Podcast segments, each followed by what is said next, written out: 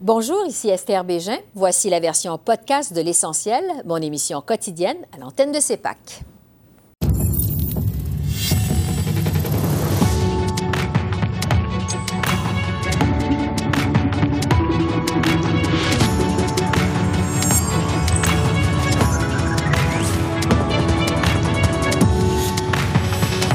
Ce soir, un an jour pour jour après le début de la pandémie, autant à Ottawa qu'à Québec, on se souvient. Les personnes âgées, les grandes victimes de la COVID-19. Avec le gériatre Régent Hébert, on réfléchit aux leçons à tirer de la crise. Et qu'est-ce que nos gouvernements auraient pu faire autrement? Le bilan de cette première année de pandémie avec Altia, Joël Denis et Conrad.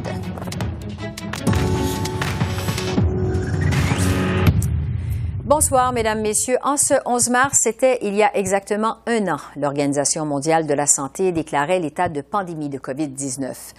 Depuis, plus de 22 000 Canadiens ont succombé au virus et aujourd'hui, dans le cadre de la journée de commémoration nationale en mémoire des victimes, le Canada et le Québec ont honoré la mémoire de leurs morts. À Ottawa, d'abord, le premier ministre Justin Trudeau et les chefs des partis d'opposition ont pris la parole tour à tour à la Chambre des communes. Monsieur le Président, la pandémie a officiellement un an. Le, mars, le 11 mars 2020 marquera toujours un avant et un après. Pour les familles et pour les proches, chaque décès a aussi un avant et un après. Aujourd'hui, on se souvient des personnes qui ont perdu la vie à cause de la COVID-19. Ils ne sont plus avec nous, mais ils restent dans notre mémoire. Depuis les grandes guerres du XXe siècle, il y a une phrase qu'on évoque souvent. C'est une phrase qu'on peut ramener pour ceux qu'on a perdus cette année au cours de la pandémie. Nous nous souviendrons d'eux. Malgré tout, il y a de l'espoir à l'horizon. La vaccination est en mode accélération. Il y a des millions de doses qui s'en viennent. C'est surtout pas le temps de lâcher. Monsieur le Président, pendant que la population continue de faire des efforts, je sais qu'ils sont rassurés quand ils voient tous leurs leaders travailler ensemble, au-delà des lignes de parti, au-delà des paliers de gouvernement. On est en train de vivre une crise sans précédent ça va prendre le talent, le savoir-faire et les idées de tous les Canadiens pour écrire la suite ensemble. On ne pourra pas rebâtir une économie équitable pour tout le monde si on est divisé. On ne pourra pas développer de grands projets de société si on refuse de s'écouter les uns les autres. Pendant la dernière année, on a travaillé ensemble pour s'en sortir et cette année, on va continuer de travailler ensemble pour rebâtir. Des Canadiens sont partis sans voir leur famille ou leurs proches pendant des mois. Plusieurs parents se sont démêlés pour aider les enfants à prendre à la maison. Les Canadiens doivent également faire face à une série d'effets secondaires liés à la pandémie. Plusieurs travailleurs s'inquiètent pour la santé mentale de leurs collègues. Des milliers d'opérations contre le cancer ont été retardées. Les taux d'abus de drogue et d'alcool ont aussi augmenté. La violence conjugale et la pandémie de l'ombre de la COVID-19. C'est avec le symbole de la rose blanche dont je me suis permis d'amener exemplaire ici que le Québec a choisi aussi aujourd'hui de déclarer une journée de commémoration. Parce que même si, en temps normal, on aurait pu croire que la commémoration suit le drame, il dure maintenant depuis déjà tellement trop longtemps qu'il fallait procéder. Il fallait déjà dire à nos gens dire à toutes celles et à, tous ceux qui ont perdu un proche que nous sommes déjà avec eux. Plus de 10 000 personnes au Québec, plus de 20 000 à travers le Canada, ont perdu la vie à cause de la COVID-19. Donc, quand on pense de cette pandémie, on doit réfléchir sur qui était frappé le plus. Et c'est une honte nationale que c'était nos aînés dans les centres de soins de longue durée qui étaient frappés le plus fort par la COVID-19. Et il faut toujours se rappeler que ces morts étaient euh, des morts qu'on peut prévenir. On peut, euh, si on a pris des décisions, si on a accéléré la vaccination, on aurait pu sauver les vies. Donc, on doit penser de ça. Et justement, au Québec, une cérémonie s'est aussi tenue ce midi dans la capitale nationale en l'honneur des victimes de la COVID-19. On le sait, le Québec affiche le pire bilan de toutes les provinces canadiennes avec près de la moitié de tous les morts au pays. Dès l'aube, le fleur de l'Isée a été mise en berne. En plus des euh, politiciens et politiciennes, des années, des membres des familles endeuillées, des proches aidants et des membres des communautés autochtones ont été invités à prendre part à la cérémonie. Il y a un an aujourd'hui, le 11 mars 2020, l'Organisation mondiale de la santé déclarait, annonçait une pandémie mondiale. Et dès que les Québécois ont pris conscience de la gravité de la situation, les Québécois, les Québécoises ont été admirables. La nation québécoise a été admirable. Je me rappelle fin de semaine, avoir pris des marches avec Isabelle, puis je chantais les Québécois qui se disaient on va être solidaires, on va serrer les coudes, on va respecter les consignes pour minimiser les dégâts. Parmi cette nation, il y a eu nos soignants, soignantes. Il y a des représentants, représentantes ici aujourd'hui. Imaginez-vous, à l'époque, on connaissait plus ou moins le virus. Ils ont eu courage d'aller auprès des patients infectés. Ils ont été vraiment des héros, puis ils ont continué depuis un an, puis ils continuent actuellement.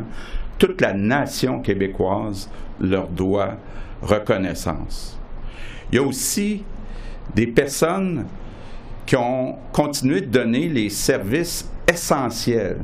On s'est rendu compte, entre autres, les épiceries, c'est essentiel dans notre vie, puis que les personnes qui travaillent dans nos épiceries, on avait donc besoin d'eux autres. Donc, eux autres aussi méritent toute notre reconnaissance. Mais le virus a frappé très fort. Puis a frappé surtout nos aînés, ceux à qui on doit tout, nos aînés qui ont bâti le Québec d'aujourd'hui.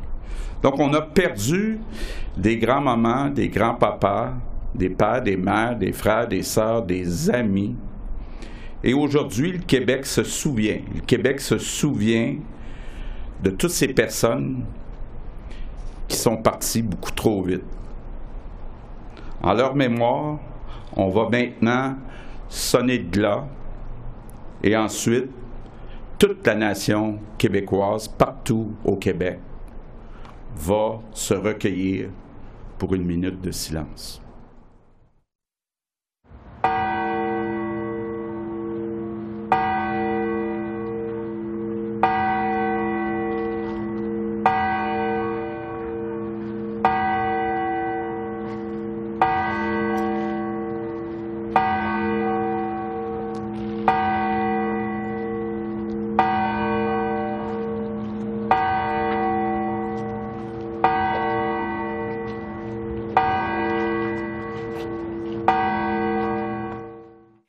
De la moitié des 22 000 victimes canadiennes de la COVID étaient du Québec et la majorité des morts, bien sûr, c'était des personnes âgées.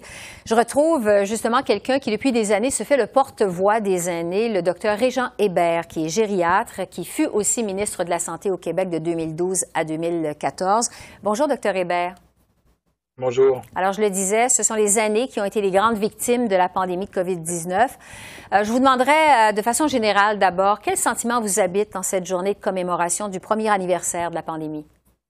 Ben, D'abord, beaucoup de tristesse et j'en profite pour offrir mes plus sincères sympathies aux familles qui ont perdu un proche lors de cette pandémie. Et j'ai aussi un sentiment de déception parce que, comme vous l'avez dit, j'ai consacré toute ma carrière à améliorer les soins et services aux aînés et cette pandémie-là nous a montré euh, à quel point euh, les soins et services au Québec, notamment, euh, n'étaient pas à la hauteur avant la pandémie et n'étaient pas en mesure de répondre à cette crise extrêmement importante, d'où l'hécatombe qu'on a vécu particulièrement au Québec. Oui, parce que ça a été le grand angle mort, justement, de cette pandémie au Québec, ce qui s'est passé dans les CHSLD. Un an plus tard, qu'est-ce qu'on a appris de ça? Est-ce qu'on a appris quelque chose? Ben, sur les 10 000 morts qu'on a eu au Québec, il y en a 8 000 qui sont des morts de trop. Euh, 5 000 de ces morts-là euh, sont des morts en CHSLD, où ça a été euh, littéralement l'hécatombe. Près de 10% des résidents CHSLD sont décédés euh, au cours de la première vague de la pandémie, et ça, ça s'explique par une négligence des CHSLD au cours des dernières décennies. On a vécu coup sur coup depuis l'an 2000 au Québec deux réformes de structure qui ont intégré les CHSLD dans de grands encore plus important euh, depuis 2015, ce qui fait que les CHSLD ont perdu leur gouvernance propre euh, et c'est souvent euh, des responsables qui sont à distance qui gèrent les CHSLD, d'où un problème d'agilité à réagir à des situations d'urgence. On a aussi euh, vécu euh, une diminution importante du personnel dans les CHSLD, même avant la pandémie, euh, que ce soit les médecins, les infirmières et les préposés, de sorte qu'on n'était pas capable de répondre adéquatement aux, services, même avant la pandémie. Imaginez en situation mhm. de pandémie, ça a été une catastrophe. Alors, il y a un problème important de qualité des services en CHSLD. Et le deuxième site de décès, ben, c'est les résidences pour aînés. Vous savez que le Québec comporte la moitié des résidences pour aînés au Canada. C'est vraiment un engouement important euh, au Québec et ce milieu de vie collectif-là a, écopé dans les deux phases de la pandémie où on a observé euh, un, très grand nombre de décès. Alors cet engouement des Québécois pour les résidences pour aînés euh, où ils souhaitent trouver des soins et de la sécurité, en fait, s'est révélé être un facteur de risque extrêmement important lors de la pandémie. Oui, à la suite de ce que vous appelez la catastrophe dans les CHSLD au Québec, mais aussi dans d'autres centres de soins de longue durée au pays, le gouvernement Trudeau, euh, on le sait, bon, veut maintenant instaurer des normes nationales pour ces centres pour s'assurer euh, qu'ils remplissent finalement leur mandat de façon adéquate. Le NPD ici à Ottawa le veut aussi. Qu'est-ce que vous pensez de cette idée de normes nationales imposées dans les centres pour les personnes âgées au Canada? Ben, moi, je trouve que c'est une excellente idée. Je comprends pas que le Québec euh, et certaines autres provinces réagissent négativement à ceci. Vous savez, dans tous les domaines de la médecine, il y a toujours des normes nationales, des, euh, consensus nationaux euh, au niveau canadien qui sont établis et on prend les meilleures données de la science, que ce soit au niveau du Canada, de l'Amérique du Nord ou du monde entier pour être capable d'établir des standards. Bon, on devrait le faire aussi pour les soins de longue durée. Je pense que c'est absolument nécessaire, d'autant plus que c'est Agrément Canada qui euh, s'occupe de certifier la qualité euh, des établissements. Alors, des normes canadiennes, pour moi, je pense qu'elles sont bienvenues et on devrait y adhérer. Le Québec a le droit de fournir des services aussi euh, d'aussi bonne qualité que les autres provinces canadiennes en ce qui concerne les soins de longue durée. Mhm. Donc, ce serait bienvenu. Euh, sur le vieillissement de la population en général, évidemment, c'est loin d'être un phénomène nouveau, mais ce qui est plus nouveau quand même, docteur Hébert, ce qui est plus récent, je dirais, c'est le phénomène du grand âge et du très grand âge. Moi, je pense à mon père euh, de 89 ans qui est totalement autonome dans sa résidence. Les gens vivent de plus en plus euh, vieux. Évidemment, il y a un besoin de soins qui vient avec ça. Est-ce que ce phénomène du grand âge est suffisamment pris en considération par nos, par nos gouvernements? Je ne crois pas. Euh, vous savez, on, on a encore l'illusion d'une société jeune alors que la société canadienne et particulièrement la société québécoise. Que le baby boom a été extrêmement important au Québec, de sorte que le Québec, dans à peine dix ans, rejoindra euh, la position du Japon actuel où plus de, du quart de la population euh, a plus de 65 ans. Alors, il faut euh, véritablement engager une réflexion sur la place, l'intégration des aînés dans la société et surtout réformer notre système de soins et services aux personnes âgées. Vous savez, on a un système de santé au Canada qui a été basé sur les hôpitaux ce qui était une bonne réponse pour une société jeune au siècle dernier, mais qui euh, n'est plus approprié pour une société euh, vieillissante. Alors, il faut sortir des hôpitaux, il faut prioriser les soins à domicile et il faut changer, à mon avis, la formule de financement. Au lieu de financer des établissements, il faut financer des individus qui ont à vivre avec une perte d'autonomie et leur donner les moyens de se procurer des soins et services à domicile qui répondent à leurs besoins. Mm-hmm. Euh, pour revenir aux morts de la pandémie, sur la suite des choses, maintenant, il nous reste moins d'une minute. Euh, un an après le début de la pandémie, si on prend le cas du Québec, il y a quatre enquêtes qui sont en cours coroner, vérificatrice générale, commissaire à la santé, la protection du citoyen. Est-ce que vous pensez qu'il faut une enquête publique sur ce qui s'est passé dans les CHSLD? Ben je vois pas ce qu'une enquête publique va ajouter euh, de plus euh, et je pense qu'au contraire, il faudrait être capable de prendre les recommandations de ces quatre enquêtes-là et d'élaborer un plan d'action euh, pour être en mesure de réformer les soins et services aux personnes âgées au Québec et de faire en sorte que plus jamais on vive une hécatombe comme celle qu'on a vécue et que les milliers de morts qu'on a eues au Québec ne soient pas des morts vains et qu'on puisse euh, euh, se servir de ça comme une leçon pour euh, façonner l'avenir. Évidemment que ça se reproduise. Docteur Régent Hébert, gériatre, merci beaucoup pour vos lumières. Merci. Ça, ça m'a fait plaisir. Au revoir. Au revoir.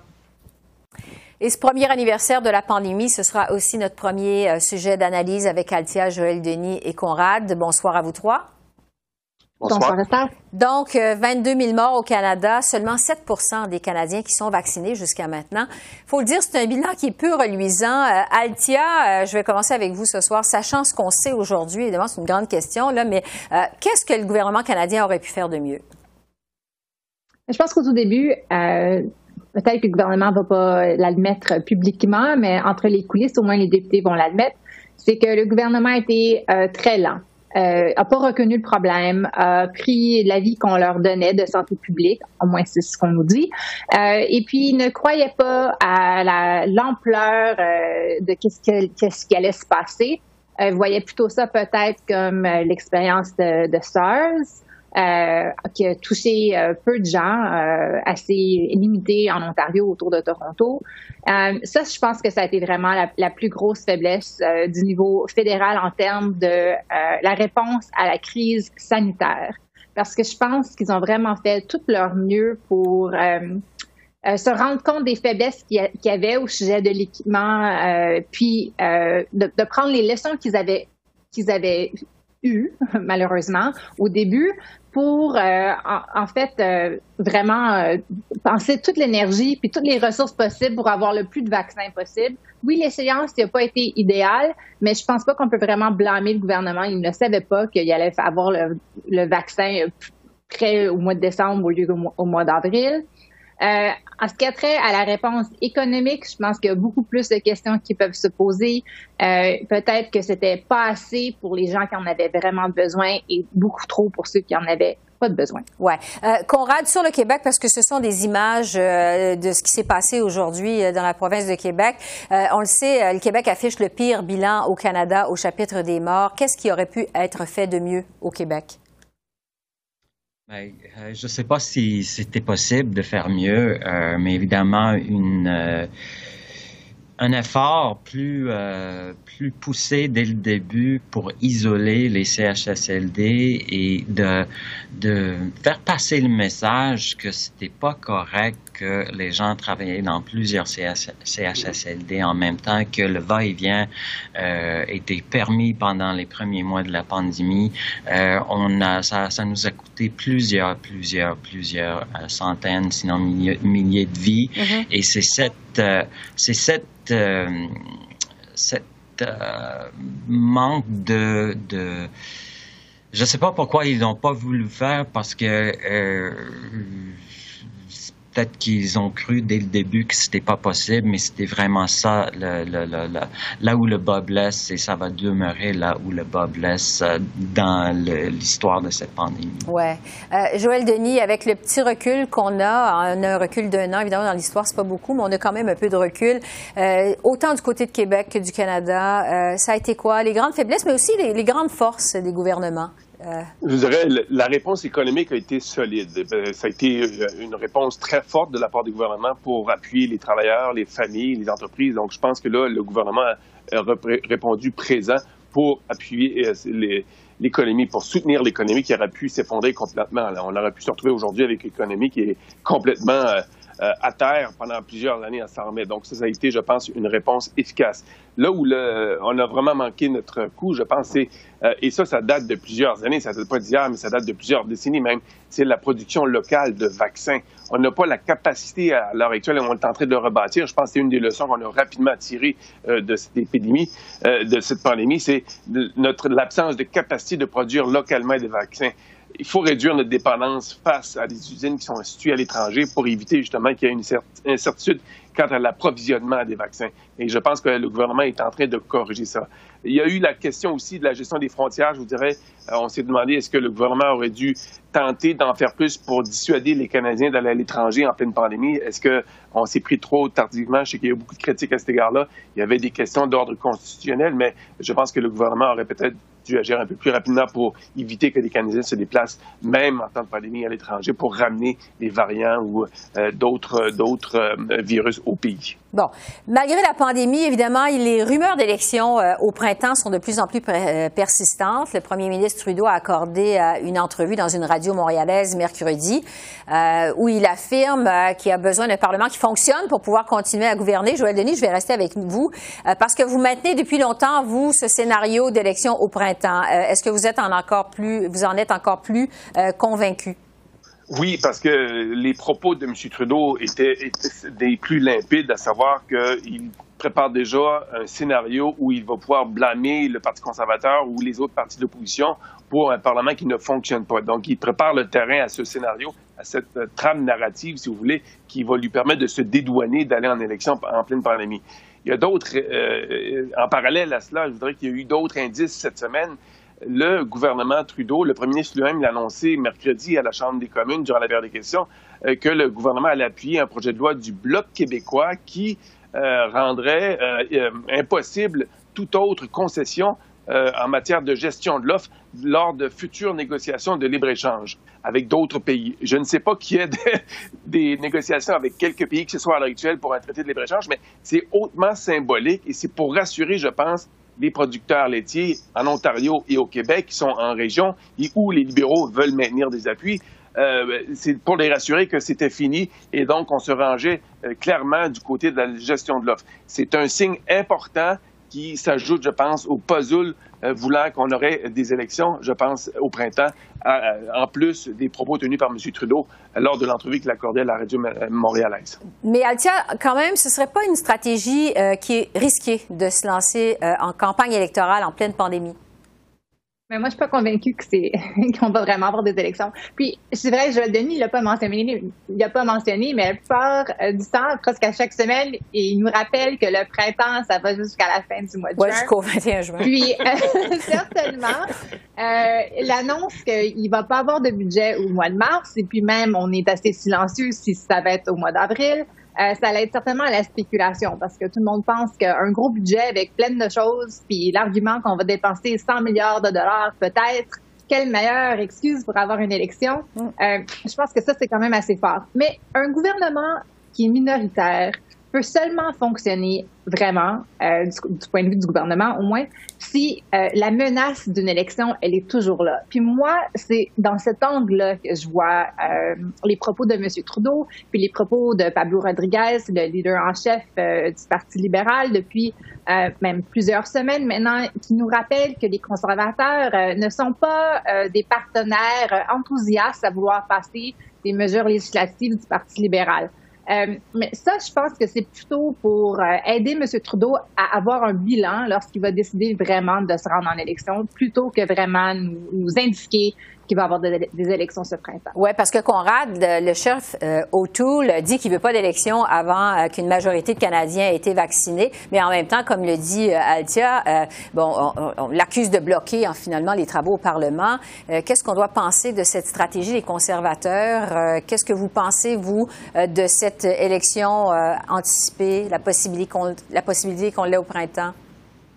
Mais je crois que M. Trudeau veut aller en élection euh, parce que M. O'Toole est très faible actuellement et contesté déjà au sein de son propre parti et que même ceux qui ne le contestent pas sont pas très satisfaits de son leadership parce que euh, il a fait son lit en début de, lors de la campagne à la, chefferie en essayant de plaire à, toutes sortes de, groupes euh, d'intérêt et que maintenant il se retrouve à, être à la merci de ces mêmes groupes.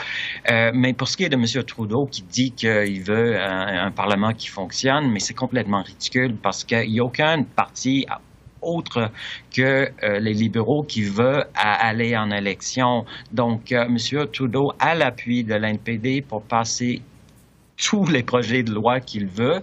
Il peut présenter un budget qui va être appuyé par les, par les NPD, mais il ne veut pas présenter un budget parce qu'il va y avoir beaucoup de mauvaises nouvelles dans ce budget. Si c'est un vrai budget qui regarde les cinq prochaines années et les mesures qui doivent être prises pour euh, rétablir les finances publiques. Euh, donc, euh, c'est sûr, c'est facile pour les conservateurs de bloquer. C'est ce qu'ils font, c'est l'opposition officielle, mais les conservateurs peuvent bloquer en sachant que l'NPD va appuyer les libéraux. Donc, euh, d'accuser les conservateurs de vouloir bloquer, c'est pas, c'est pas une vraie. Euh, une, une, vraie euh, critique. C'est ce qu'ils font, l'opposition officielle. Ouais. Donc, euh, je crois sincèrement que... que... Oui, Altia, allez-y. Je vais juste en fait, les libéraux, en tout cas, selon moi, là, ils ont quand même un argument dans ce sens-là, parce qu'on écoute, c'est pas tout le monde qui écoute euh, les débats de la Chambre des communes là, pendant 14 heures euh, chaque jour, mais les conservateurs, ils étaient des, rapports de comité, l'étape des rapports de comité qui devrait prendre franchement trois, peut-être dix minutes maximum. On a vu des semaines, ils parlent pendant trois heures de temps. Vraiment, ils monopolisent le temps de la Chambre sur des affaires. C'est vraiment des niaiseries. Ça, c'est une tactique stratégique. C'est pas euh, qu'ils sont pas en train de supporter un, budget ou quoi que ce soit, mais c'est. Mais c'est pas une élection qui va changer ces tactiques. Oui, mais je pense que euh, quand Trudeau est dit, moi, je suis prêt à peut-être aller en élection, puis j'ai besoin d'un gouvernement qui fonctionne, puis une Chambre des communes qui fonctionne, il est en train d'envoyer un message euh, à l'opposition en disant, et si vous, si vous continuez à faire cette, ces tactiques-là, puis ces stratégies-là, ben, vous voulez pas aller en élection, mais peut-être que puisque les sondages sont de mon bord, ben, moi, je suis prêt. Alors, rangez-vous, puis euh, asseyez-vous, puis parlez quand, vous en faites le temps de débat, puis étirez pas ça plus qu'il faut. Alors, ça va être à suivre. Euh, je vous arrête sur ce sujet-là parce que je veux qu'on fasse un saut euh, du côté des États-Unis. Euh, on le sait, à un an de la COVID, le pays a été extrêmement éprouvé par la pandémie.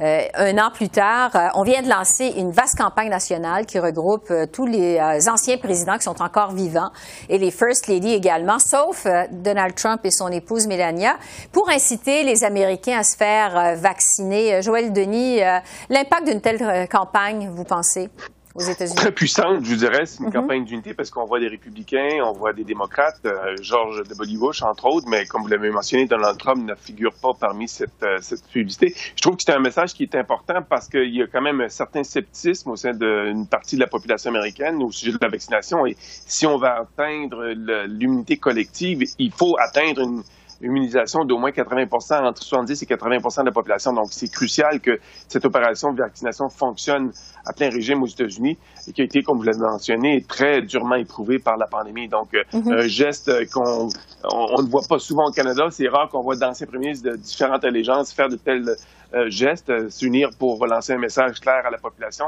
Mais en tout cas, chapeau aux anciens présidents des États-Unis. En quelques secondes, Altia, qu'est-ce que vous en pensez? Ah oui, c'était vraiment beau. Puis j'ai, moi, j'ai un petit point euh, faible pour Jimmy Carter. Euh, mais, euh, tu sais, je pense que la différence, c'est qu'au Canada, si on voyait Justin Trudeau puis Aaron O'Toole faire une campagne comme ça, la réponse, ça serait, ben, qu'est-ce qu'ils font? Ils sont trop jeunes, ils sont dans leur quarantaine. Mais peut-être, je sais pas, Brian Mulroney puis Jean Chrétien. Ça pourrait avoir un impact, Conrad. Parce que la des vaccins, c'est quand même là, c'est quand même très présent. Conrad, le mot de la fin là-dessus, ça pourrait peut-être avoir un impact si on voyait messieurs Meloni, Chrétien. Oui. Ça serait quelque chose de réunir Jean Chrétien et Brian Mulroney euh, ensemble. Ben, Kim, ben, Kim, Campbell, elle serait partante pour ça, mais... Euh, ça va être une belle réunion si ça existe. Altia, Joël Denis, Conrad. Merci à vous trois. À bientôt. Merci. Bye bye. Merci à vous. Merci, Esther. Au revoir. Alors voilà, c'est comme ça qu'on a vu l'essentiel de l'actualité de ce jeudi 11 mars sur la colline parlementaire à Ottawa. Esther Bégin qui vous remercie d'être à l'antenne de CEPAC, la chaîne d'affaires publiques par câble. Je vous souhaite une excellente fin de soirée et à demain et surtout, prenez bien soin de vous. Au revoir.